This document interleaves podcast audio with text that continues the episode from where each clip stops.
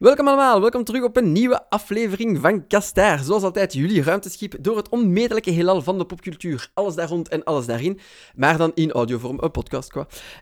Sowieso, het is de eerste aflevering van het jaar. Niet technisch gezien de eerste aflevering, want jullie hebben al een special gekregen. Maar toch, beste wensen voor het nieuwe jaar van het hele team, van heel het Geekster-team.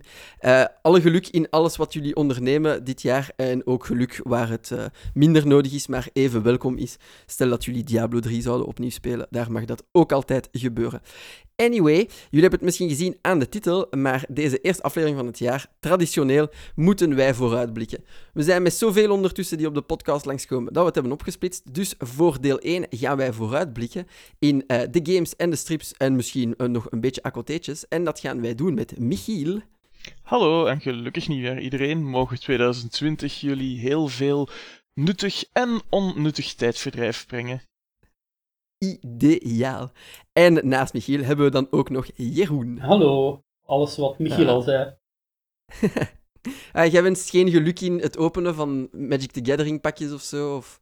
Nee, dat is een valstrik. Valt dat onder nuttig of onnuttig tijdsverdrijf? Ik denk, als je ziet wat de prijzenpotten zijn, zou ik zeggen nuttig. Maar ik weet het niet. Jeroen mag daar de... Ik ben er zelfs niet helemaal uit, denk ik. Tijdverdrijf, laat het daarop houden. We zijn amper begonnen en we zijn al afgeweken. Maar dat kan geen kwaad. Ik denk dat we er best eigenlijk in vliegen, want er is toch heel wat te doen. En ik zou willen beginnen bij jou, Jeroen. Dan gaan we eens een keer verkennen wat het er ons te wachten staat in Eurostripland in 2020. Dus vertel eens, komt de Rode Ridder nogmaals terug met een nieuw voertuig? Komt hij met een Hummer terug als gewoon Redneck? Of... Redneck. Ik zou het niet erg vinden. Meer Rode Ridder maakt mijn leven blijer. Ik moest nu zien, op het eerste gedacht waren er weinig striptitels waar ik naar uitkeek dit jaar. Het leek er eerst op dat 2020 een beetje een saai stripjaar zou worden. Maar al bij al valt dat nog redelijk mee. In de eerste plaats hebben we een grote fusie in stripland. Vorig jaar zijn die plannen aangekondigd dat Ballon Media en Standaard uitgeverij toch wel de twee grootste Nederlandstalige stripuitgeverijen, dat die zouden samengaan, dat die zouden fuseren. Ze maken zich klaar om Disney aan te pakken. Het is niet eens zo'n slechte vergelijking, want het zijn de twee grootste spelers in het Nederlandstalig landschap. En blijft toch een beetje schrik hebben voor verarming van dat striplandschap. Als iedereen door die enezelfde deur moet passeren. Ik heb in het verleden al kritiek geuit op het uitgavenbeleid van Standaard uitgeverij. En ik heb een beetje schrik dat de kwaliteit van Ballon daar misschien onder zou gaan lijden. Het is een beetje bang afwachten, maar als ik hoor dat wijlen Alexis Dragonetti, dus de grote man achter Ballon Media, die vorig jaar is overleden, toch wel mee die fusie heeft uitgewerkt, dan heb ik er wel enigszins vertrouwen in. Die man wist wel waar hij mee bezig was. Oké, het is geen backstab move. Nee. Het is afwachten. Oké. Dus er is echt nog helemaal niks concreet buiten dat de boekhouding één wordt? Er zijn al een paar detailletjes, maar het label Blowen, de kwaliteitsreeks van Ballon, zou nog wel blijven bestaan. Dus ik denk dat gewoon de lijn verder gezet wordt en dat inderdaad de boekhouding samengaat. Ik denk dat dat de conclusie kan zijn. Zeg maar. Qua titels heb ik opgevangen dat Jasmina en de aardappeleters, die vorig jaar vrij goed onthaald is door ons, niet alleen door ons, want het heeft ook de Willy van der Steenprijs in 2019 gewonnen. Dat een reeks gaat worden. Dus het is begonnen als een one-shot. En nu zou het uitgewerkt worden als een reeks. Door Wouter Mannaert, geloof ik dat het is. Ja. Ben ik heel benieuwd naar. Enigszins sceptisch ook, omdat ik voor het idee heb dat reeksen in het Nederlandstalig grondgebied moeilijk van de grond geraken als strips. Ik denk dat one-shots meer kansen krijgen. Interessant. Maar ik denk dat Jasmin toch genoeg pep heeft om een stapel te worden? Nee? Dat heeft het zeker en vast, maar er zijn nog reeksen geweest die wel genoeg pep hadden, die die kans dan toch niet gekregen hebben. Een paar jaar geleden had Charles Cambré, die man die eigenlijk zo'n beetje 75% van alle strips tekende in Vlaanderen, een eigen reeks met Jump. En dat is na een tijd gewoon stopgezet wegens niet interessant of niet lucratief of god weet wat genoeg. Wat eigenlijk wel jammer was. Waarschijnlijk lucratief. Ja. Ja, dat is wel jammer dan. Om maar te zeggen dat de uitgeverijen graag nog een beetje voorteren op de successen van Suske en Wiske en Jommeken en de klassieke fossielen. Ja, FC de Kampioenen. Ja, heel goed. Weg me daarvan. Ja. Want ja, nieuwe films, nieuwe strips. Maar daar kijken wij niet naar uit. Nee. Waar ik wel naar uitkijk... Ik zie nu de aanbiedingsfolder van Ballon Media voor de eerste 3 maanden van het jaar. En ik zie dat er voor liefhebbers van de scenarist Zidrou, ook bekend van Docus de Leerling uit Zonneland vroeger, dat daar 2 nieuwe albums komen uit een reeks die toch wel niet van de minste zijn. Dus in maart... Dat is ook goed nieuws. Ja, geloof ik. Op 4 maart krijgen we het tweede deel van Het Vel van de Beer. Het Vel van de Beer is een beetje een maffiaverhaal. Ik kan er niet te veel van spoileren, ik moet het maar zelf lezen. Maar het wordt geschreven op scenario van Zidrou. En Zidrou kan niks verkeerd maken. Kan gewoon niet. Zalig. En getekend door Oriol. Oriol heeft een hele bijzondere impressionistisch bijna stijl. We zullen ongetwijfeld linken in de podcast, links naar strips die hij al getekend heeft, die we gerecenseerd hebben. En hij heeft zich toch wel opgewerkt tot een van mijn favoriete tekenaars in de laatste jaren. Dus voor mij persoonlijk kijk ik heel veel naar uit. Oké. Maar was dan het einde van Het Vel van de Beer 1, was het dan open-ended? Nee, dat is eigenlijk het gekke eraan. Dat is een redelijk op zichzelf staande one-shot. En bij mijn weten is die ook al best uit. Dus het was heel raar dat daar ineens een vervolg van aangekondigd ging worden. Maar kijk. Oh nee, de sequels. Ja, maar het is Zidrou, dus het kan sowieso niet slecht zijn. Sowieso niet. Volle vertrouwen in Zidrou. Ja. De stijl linken we sowieso in de linklijst, uiteraard. Want ik wil het nu ook zien, maar ik ga jullie het klikken van mijn mechanisch toetsenbord besparen. En ten slotte is er ook nog het 4e deel van She, een avonturen-horrorreeks, gesitueerd in de Victoriaanse periode van Engeland, over 2 dames die wraak nemen op het establishment. Ook op scenario van Zidrou, dus wederom kan niet slecht zijn. Getekend door Homs. Ook een stijl die is opgevallen de laatste jaren. Hij heeft ook heel veel positieve recensies gekregen, de eerste 3 delen van die reeks. En ik geloof dat dit nu het sluitstuk van de eerste... Ja, hoe moet je het zeggen? De eerste saga, of wat is het? Het eerste luik is. The first arc. Ja. Oké, goed nieuws. Dus, en allemaal, begin van het jaar, het eind van het jaar, heeft strips eigenlijk een blockbusterperiode? Nee, dat is het hele jaar door even tristig. Jeroen, please. She 4 verschijnt op 5 februari, denk ik, dus dat is niet meer zo heel lang. Het Vel van de Beer deel 2 zou dan voor 4 maart zijn, geloof ik. Dus allemaal early. Dus dat is goed. Heel goed nieuws voor de liefhebbers van Zidrou. Ja, dat is natuurlijk... Zijn dat dikke strips eigenlijk? Zijn er daar lang mee zoet? Of?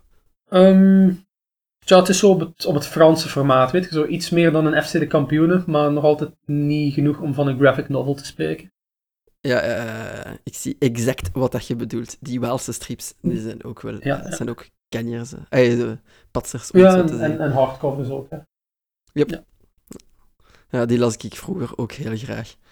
Vaticaan en Siage en zo, herinner ik mij van vroeger. Goeie reeks. Enfin, anyway. Wat ik ook nog wou vragen, in Stripland zitten er, like dat ik zei in het begin, redneck, maar zitten er reboots aan te komen? Gaan ze deze keer Lambiek of zo terug uitbrengen? Ik weet niet hoe dat ze het deze keer gaan schrijven of zo. De Wolfpacks, zijn die nog actief? De Wolfpack is een stille dood gestorven en die hebben eigenlijk niet eens 1 wapenfeit achter de rug. Oei. Ja, dat is eigenlijk heel triestig, maar dat is wederom een beetje het uitgaafbeleid van Standaard uitgeverij dat niet goed tegen vernieuwing kan. Oh, gemiste kans. Heel erg gemiste kans. Ik heb met een aantal mensen van de Wolfpack gesproken en ik had heel graag gezien wat ze in hun mars hadden, maar het heeft niet mogen zijn. In plaats daarvan kregen we meer buurtpolitie, meer FC de Kampioenen en ja, dat soort dingen. Maar boe. Ja, het is treurig. In de categorie reboots of remakes, niet echt veel nieuws. Ik geloof wel dat het jaarlijks, dat het hommagealbum van Suske en Wiske, dat een jaarlijkse traditie wordt. Dus daar mogen we in december er nog eentje van verwachten, denk ik. Mm-hmm. Ik geloof ook dat er nu weer een spin-off reeks van jonge Suske en Wiske is gekomen. Een nieuwe, want ik meende dat dat eigenlijk al bestond. Ja. Die getekend wordt door Charles Cambrai, want uiteraard die mens tekent 75% van alle Vlaamse strips. Of course. En het scenario van Kim Duchateau. Wat toch wel opmerkelijk mag genoemd worden, want Kim Duchateau heeft zo'n beetje een absurde volwassen humor. Je kent hem misschien van Esther Vergest. Of Madelfried. Dat ken ik niet. Aanraden van zo'n beetje een konijn dat superheld wil spelen en er eigenlijk niks van bakt. Maar heel kort, droog. Goeie pitch. Ja, dus absurde humor en dat voor een Suske en Wiske, dat lijkt me een bijzondere combinatie. Ja, Suske en Wiske en de prachtige paddo's. Of misschien. Het zou wel eens kunnen. Zijn het echt zo'n jonge Suske en Wiskes? Niet Suske en Wiske gaan naar het jeugdhuis? Jonger dan het jeugdhuis lijkt me toch wel. Oké. Ja. Dus de lustige LSD zal er ook niet tussen zitten. Jong geleerd is uitgedaan, hè? Alright. Maar dan hebben we dat toch tenminste om naar uit te kijken. Wat ik ook nog wil vragen, misschien uit persoonlijke overweging, maar Michiel, ik denk dat u dat ook zal interesseren. De strips van de Bloodborne. Ah, ja. Worden die nog voortgezet? Daar is vorig jaar, van Daedalus, is daar een tweede cyclus gekomen. 2 albums van De Helende Dorst. En ik heb eigenlijk geen idee hoe dat naar dit jaar voortgezet gaat worden. Ze kwamen er eigenlijk over als strips op het Amerikaanse comic-formaat. Ja. En die dingen blijven maar gaan, dus het zou me niet verwonderen als er meer van komt. Ik heb ook wel de indruk dat ze redelijk goed onthaald zijn geweest, dus ik heb er een goede hoop op, maar ik denk niet dat er iets bevestigd is. Nou, ik vond die eerste 2 toch echt wel heel tof. Dus ik vroeg mij af, het is ook origineel hoe dat ze er rondgaan dat er het main character gewoon sterft. Vond dat goed gevonden. Ja, en vooral die You Died, die er dan toch ook in de stripvorm in komt. Yep, vond ik wel gewoon beestig goed gedaan. Ja, gewoon droog. Het kan ook hier gebeuren. Nou ja, zeker een aanrader, Michiel, als je die nog niet gezien hebt. Ik denk dat die ook digitaler is voor 99 cent of zo te lezen zijn. Ongetwijfeld. Maar goed, ik hoop dat hij dan nog lang voort mogen doen. Maar dat duurt wel even om dat allemaal te tekenen, natuurlijk. Hè, zoiets. Tenzij dat ook Cambrai daaraan werkt, sorry. Volgens mij, Daedalus heeft vooral reeks uit het buitenland die ze dan vertalen. Dus ik denk dat daar wel meer bronmateriaal al van is. Maar dat kan best eens van vertalen op de Nederlandstalige markt brengen. Ja. Top. Dan steek ik het alleszins in mijn planning als BIB-medewerker om dat in de aankoopsuggesties te smokkelen. That's for sure. Mag ik nog vragen? Ja, is er nog iets van in 2020 dat we naar moeten uitkijken? Of is dat het momenteel wat we hebben van nieuws in Stripland? In Stripland lijkt me dat voorlopig te zijn, ja. Ja, de echte fysieke strips. Ook niks gepland voor het stripmuseum of iets in die trend waar we naar moeten uitkijken? Ik geloof dat er wel een expo rond Guarnido dit jaar komt in het stripmuseum.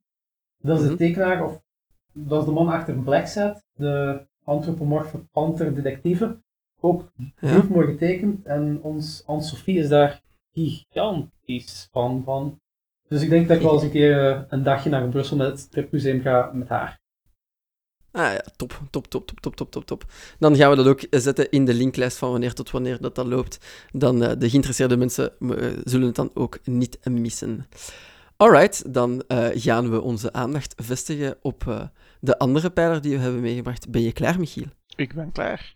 Ah, want dan bij jou zitten we bij de games. En bij de games weten we traditioneel ook natuurlijk langer op voorhand of iets, iets gaat uitkomen. Maar meestal is dat gewoon een vage 2020 of to be confirmed 2020. Hoe ziet jouw lijst eruit voor dit glorieuze jaar? Wel, toen we nog 2019 waren, dan dachten we van, amai, het begin van 2020, of vanaf maart zal het heel dodelijk worden. Hè?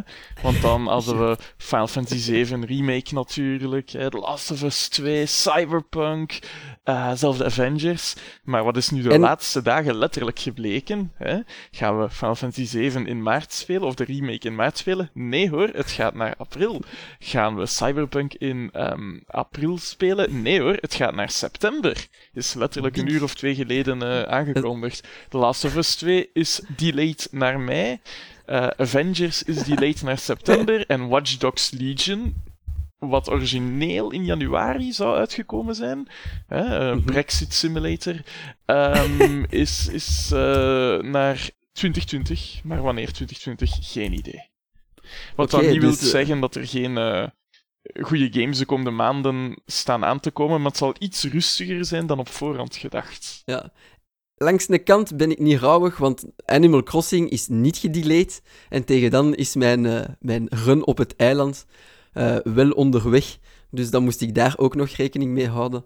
Cyberpunk in september geeft mij meer tijd om mijn lening af te betalen en dat schoon af te ronden. Voilà.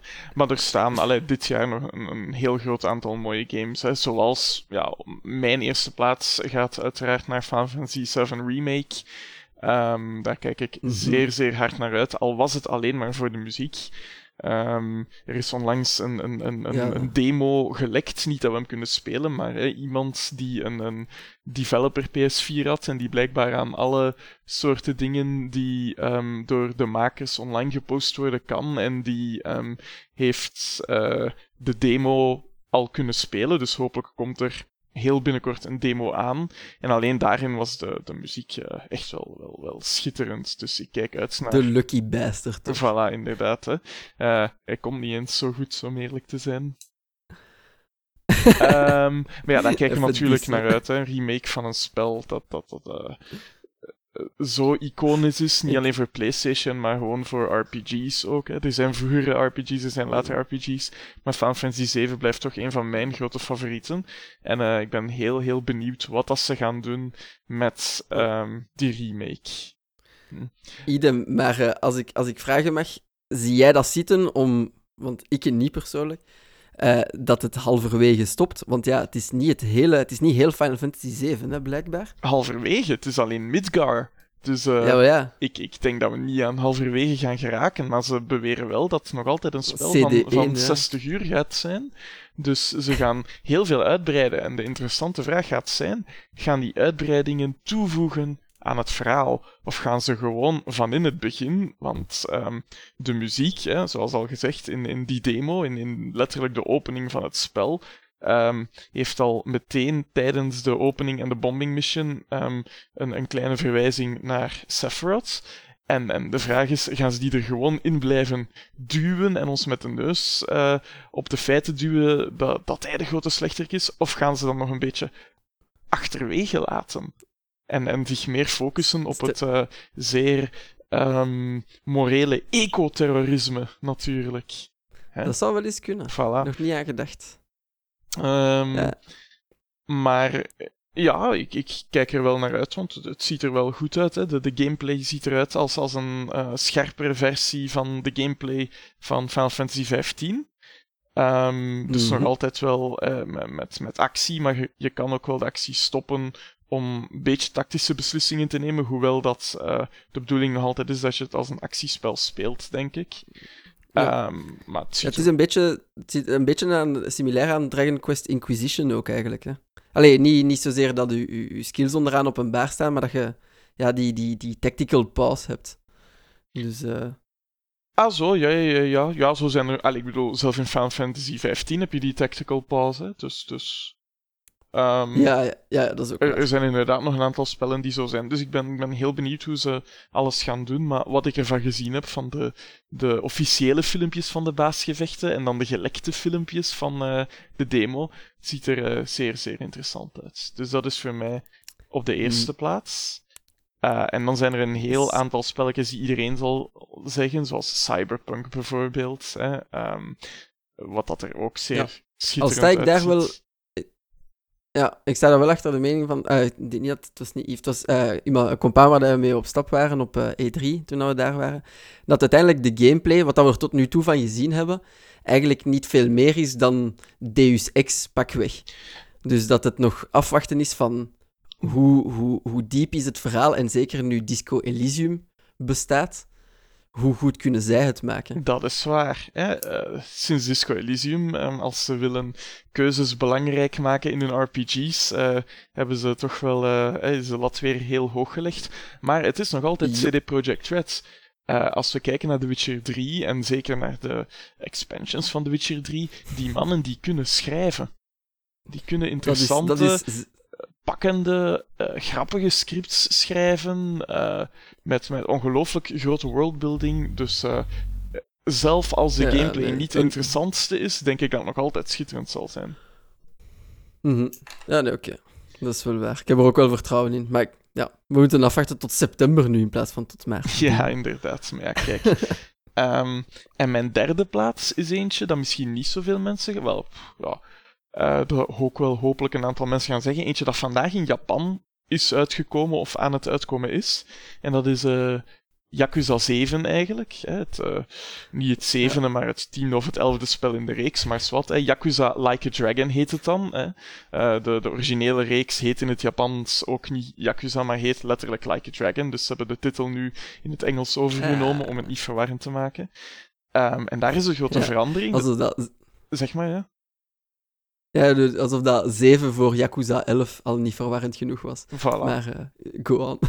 Daar is een grote verandering dat we van een actiespel, een brawler, waar je altijd met de vuisten en de voeten en alle fietsen die op straat geparkeerd staan moet vechten tegen al het gespuis van de stad, dat het nu naar een turn-based RPG is gegaan. Het is een volledig turn-based RPG geworden.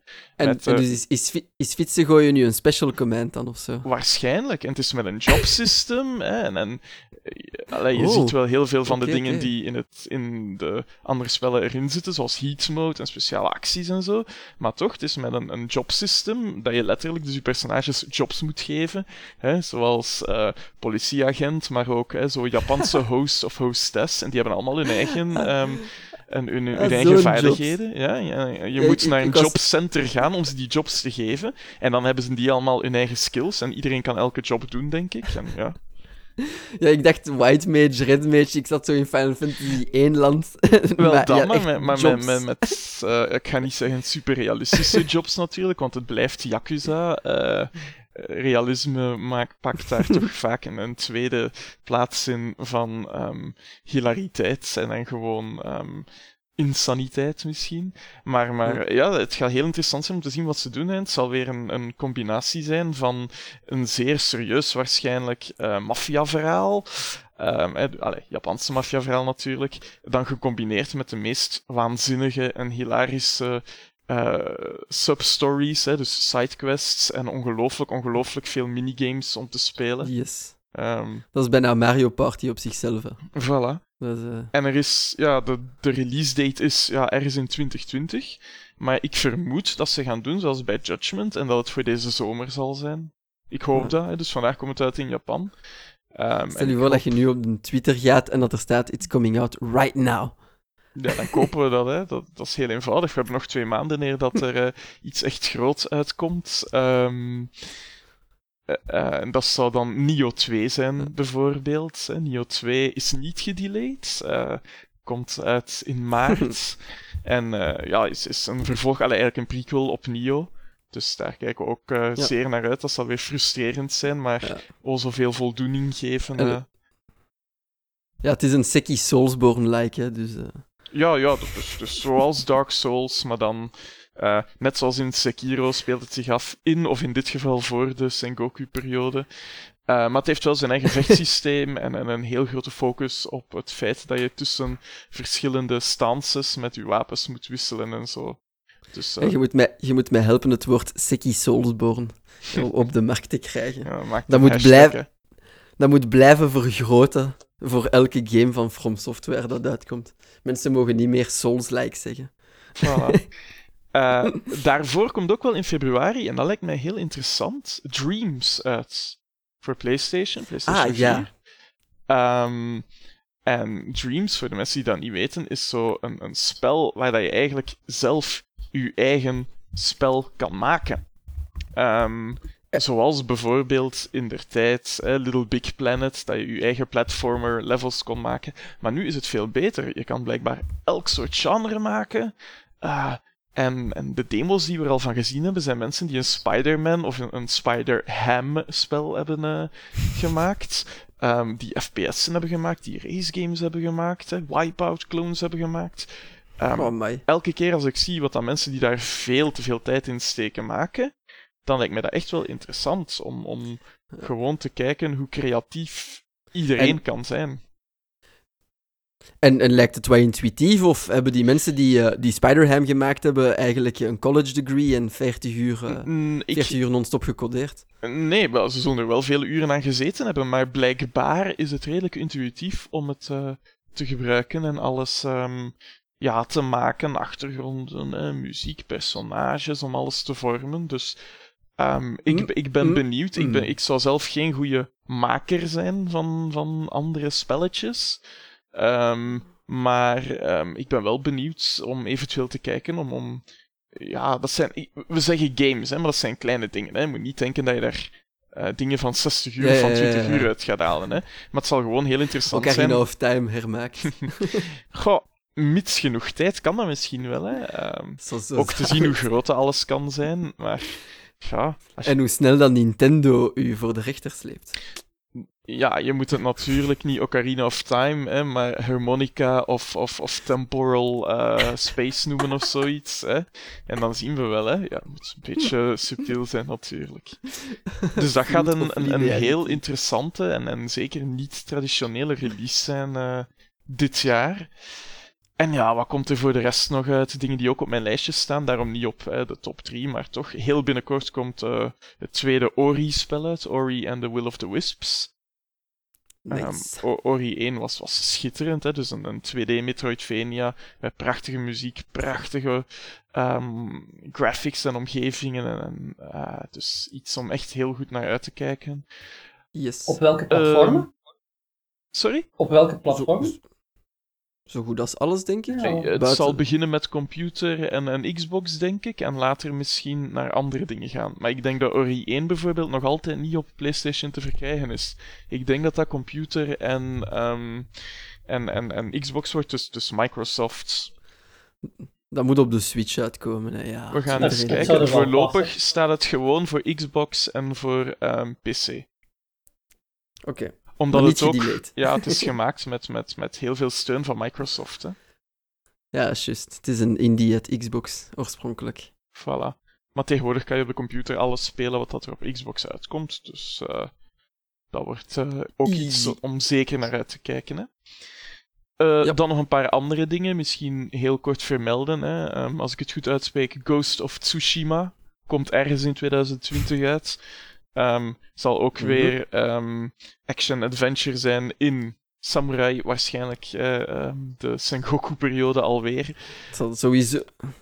Highest honor! Dat zal belangrijk zijn. Groot verschil is dat dit wel open world zal zijn. Dus toch een klein beetje open iets world. Anders dan Sekiro of Nioh 2. Voor de rest, binnenkort, binnen een aantal maanden, komt ook de remake uit van Resident Evil 3. En als die van hetzelfde niveau is als de remake van Resident Evil 2, dan staat er ons weer heel veel leuke en stressvolle uren te wachten. Aan mij nog niet. Doom Eternal, FPS, vervolg op het bijzonder, bijzonder goede Doom dat we onlangs was die ook niet gedelayed? Spelen. Is Doom Eternal delayed? Ik weet het eigenlijk niet. Het is eentje om op te zoeken. Maar in ieder geval, de kans dat we niet alleen tegen demonen, maar ook tegen Engels gaan moeten engelen, niet Engelsen, maar engelen gaan moeten vechten, is wel bijzonder groot waarschijnlijk. Het heet Eternal en er zijn al hints dat er toch ook iets met engelen te maken zal hebben die niet leuk vinden dat de mensen altijd demons unleashen op de wereld. Voilà. Dat zou in maart al uitkomen, dus dat is toch ook weer eentje dat niet al te lang op zich laat wachten. En over Engelsen gesproken, hè, we weten nog niet wanneer, maar Watch Dogs Legion, oftewel Brexit Simulator, komt hopelijk ook in 2020 uit. En ik had nooit gedacht dat ik excited ging zijn voor een Watch Dogs spel, maar gewoon het feit dat je met zo goed als iedereen in een nogal zeer dictatoriaal Londen zal kunnen spelen, lijkt mij wel heel interessant, want ik ga gewoon met alle oude mensen spelen die ik kan vinden. Voornamelijk alle oude dametjes die niemand vermoedt. Hè. Laat al die jonge hackers en racers en ik weet niet wat, laat die maar liggen. Ik ga gewoon met alle oude mensen spelen. Hashtag Granarchy, hè, was dat. Voilà. Ik weet niet of het in 2020 zal uitkomen, maar ik hoop van wel. Hollow Knight Silksong, het vervolg op het ongelooflijk goede Hollow Knight. Het zou heel leuk zijn als het in 2020 zou uitkomen, maar we weten het gewoon niet. Het is nog altijd to be announced. We weten nog niet, maar het is veel werk. Het is echt nog keiveel werk aan hun laatste updates te zien. Dus, voilà. Ja. Fingers crossed, maar ik vrees ervoor. Het is dat. De vrienden die een Switch hebben kunnen uitkijken naar Bravely Default 2. Wat dat het derde spel is in de Bravely-serie, want we hebben al Bravely Second gehad. Dus we gaan weer verder met een traditie van gekke titels. Japanse nummers. Voilà. Het is jammer, want ik vond dat een bijzonder fijn spel op de 3DS. Ik heb geen Switch, maar kijk, het is goed voor mensen die wel een Switch hebben. De salt. Ik hoor hem, ik proef hem bijna. Voilà, ik weet niet of het vervolg op Breath of the Wild in 2020 zou uitkomen, maar als dat uitkomt zal dat uiteraard ook wel zeer interessant zijn, maar ik denk van niet. Nee, ik ook niet. Nee, voilà. Binnenkort komt ook Vampire the Masquerade 2 Bloodlines uit, waar toch ook al heel veel mensen naar uitkijken. Waar je in een first-person spel als een nieuw gemaakte vampier kan spelen in een moderne wereld, waar heel veel vampierklans zijn en je aan regels moet houden, maar je toch ook wel vampierkrachten hebt, dus dat ziet er leuk uit. De inhoud staat op de doos, hè. Het is zo duidelijk als de titel. Een persoonlijke om in het oog te houden is ook Empire of Sin, wat dat basically een XCOM-achtig spel is, maar ten tijde van de Prohibition in de Verenigde Staten. Dus dat er drankverbod was en dat de maffia heel veel drank begon te importeren, te smokkelen en elkaar omwege van die lucratieve business begon af te maken. Dus dat ziet er mij ook heel interessant uit. Dat kan lachen zijn. Voilà, er is net een gerucht uitgekomen, net een uur of 2 geleden, dat Horizon Zero Dawn dit jaar ook op computer zou uitkomen. Wat ik alleen maar kan aanraden, hè. Dat is een schitterend spel. En natuurlijk, ja, dan zitten we in 2020 waarschijnlijk met 1 of zelfs 2 nieuwe consoles, afhankelijk van of er delays komen. Normaal gezien gaan zowel Microsoft als Sony hun nieuwe consoles tegen het einde van dit jaar ter wereld brengen, hè, of in de wereld beginnen te verkopen. Baren. Ja, baren inderdaad. Als je ziet hoe dat eruit ziet, lijkt me dat toch maar zeer pijnlijk. Die Xbox vooral, dat zal heel pijnlijk zijn. Is het een Xbox, is het gewoon een grote computertoren? Wie zal het zeggen? Hè? Ja, maar het kunnen natuurlijk ook gewoon nog dev versions zijn, hè, zoals wat we gezien hebben van de PlayStation 5 is volgens mij zeker niet de finale versie. Sowieso niet, dat is te lelijk. We zullen het linken. Het is te lelijk. Maar ja, dat is Holiday 2020, zeggen ze. Dus ja, dat zal voor met de kerstdagen zijn waarschijnlijk. Of rond november, wie zal het zeggen. Hè? Zal de Sint het brengen, zal de kerstman het brengen. Maar dat is toch ook wel iets belangrijk voor dit jaar. Hoewel ik hem niet direct... De PlayStation 5 zal ik waarschijnlijk niet direct kopen. Ik heb nog niet zo lang geleden de PS Pro gekocht. En dat was dan met een belofte dat ik mij niet meteen ook aan het vervolg zou gaan wagen. Dus we zullen ons moeten inhouden. Maar Ik denk dat sowieso, zeker in het begin, er de spellen voor zowel de nieuwe Xbox als de nieuwe PlayStation ook op de huidige generatie nog zullen kunnen gespeeld worden. Ja, anders hadden al die dikke titels veel harder gedelayed geweest. Ik denk dat als het echt belangrijk had geweest, of de PlayStation had er geweest in de zomervakantie, dat Final Fantasy ook veel later gestaan zou hebben dan gewoon april. Voilà, maar de vraag is natuurlijk of dat de deel 2 en 3 en 4 en vraagteken van Final Fantasy VII Remake, of dat die dan ook op PlayStation 5 zullen uitkomen. Hè? En wanneer? Hè? Spreek over 2030, 2040, wie zal het zeggen? Ik wil er niet aan denken. Voilà. En één spel om mee af te sluiten, we hebben het al vermeld, maar The Last of Us 2 komt uit in mei, hè, is ook een klein beetje gedelayed geweest, een beetje uitgesteld geweest, maar het is toch ook eentje waar ik reikhalzend naar uitkijk, om te zien hoe bloeddorstig Ellie intussen geworden is. Ja. Ja, nee, terecht. Ik kijk er ook naar uit. En ook het hallucinant hoog schrijfniveau dat aanwezig was in Last of Us 1 nog eens een keer terug te zien. Voilà. Want, zijn er nog andere spelletjes waar jij naar uitkijkt? Oh, ik kijk naar een beetje van alles uit, maar ik ben niet zeker dat het in 2020 is. Zijn zo de zaken die ik getest heb op E3, zoals Spiritfarer bijvoorbeeld. Daar kijk ik heel hard naar uit, maar ik denk ook niet dat het voor 2020 zal zijn. Silksong, zoals hij zei, denk ik ook niet dat dat voor 2020 zal zijn. En daar kijk ik ook naar uit. En stiekem zou ik een beetje meer informatie willen over Metroid Prime 4. Als het kan dit jaar. Nog niet per se een release, maar wat meer info zou nu wel welkom zijn. Om te weten dat het geen Other M zal worden. Wel, ja, en vooral omdat ze zijn moeten herstarten. Dus hoe zit de vork in de steel nu? Wat hebben ze ervan gemaakt? Of moesten de assets opnieuw gemaakt worden? Ik wil gewoon eens weten hoe het zit. Gewoon een beetje nieuws, please. Dat we toch nog iets hebben om naar uit te kijken. Voilà. En nog heel misschien een nieuwe Assassin's Creed. Ook zeggen, maar dat zijn geruchten. Wie zal het zeggen? Nog eens. Ja. Maar dan weten we ook dat je daar naar uitkijkt voor de history modus, hè. De historian in Michiel. Zeker, maar ook zo wel stabby. Of in dit geval hak, want het is blijkbaar bij de vikingen, dus het zal de bijlen neutral zijn. Ragnarok was het, hè? Ah. Ja, inderdaad. Blijkbaar, hè. Dat zijn... we zullen zien wat al die geruchten opleveren. Ja, is nog altijd geen... Nu dat samurais terug cool zijn, is er nog altijd geen feodaal Japan Assassin's Creed, wat mij echt verbaast. Nee, je hebt er wel in China natuurlijk, hè, maar dat is in hun zijserie. Ja. Bij jou, Jeroen, kijk je naar Ik ben aan het wachten op Assassin's Creed in België. Assassin's Creed Bourgondië. Persoonlijk, ondanks alle controversie, kijk ik toch ook wel uit naar de DLC van Pokémon Sword and Shield. Vind ik gewoon een interessante release dit jaar. En er is vandaag weer een nieuwe fighter voor Smash Bros. Aangekondigd. Boom. En iedereen was er zeer blij mee, heb ik gelezen. Ja. Super blij. Het is super origineel, Michiel. Het is Fire Emblem. Voor de verandering. En heeft hij een wapen vast, Jeroen? Heeft een zwaard vast.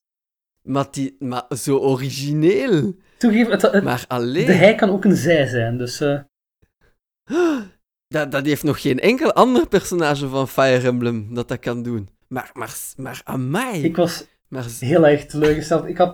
Ik wou wild dromen. Ik wou Gino zit al. Ik wou Waluigi in godsvredesnaam. Waarom zit Waluigi daar nog niet in? Dank u. Dinges. Wat heb ik nog gehoord? Conker. Waarom niet Conker? Voor mijn part. Phoenix Wright. Phoenix Wright. Of als we Hideo Kojima himself. Sora. Toch van andere properties gaan kijken. Stik Kratos erin. John Romero. Wie? Maar dinges Kratos voor mijn part, stik die erin. Oh, dat zou zot zijn. Dat zou een beetje moeilijk zijn, denk ik. Zitten er nu... want ik heb het niet, hè, maar zitten er nu Sony first-person game personages in? Ik weet dat Snake erin gezeten heeft, maar in de... Sony first party. Snake zit er terug in? Nee, geen Sony first party. Okay. Ja, ik weet, het is moeilijk, maar als we dromen, dan mogen we ineens groot dromen. En Kratos tegen Mario lijkt me nog wel lachen. De meeste dachten echt Goku. Dat is zo hype geweest. Maar ja, Sweat, we gaan dit natuurlijk geen Smash Direct commentary laten worden. Nog iets anders waar je naar uitkijkt, Jeroen? Nee, qua games was het al eigenlijk wel.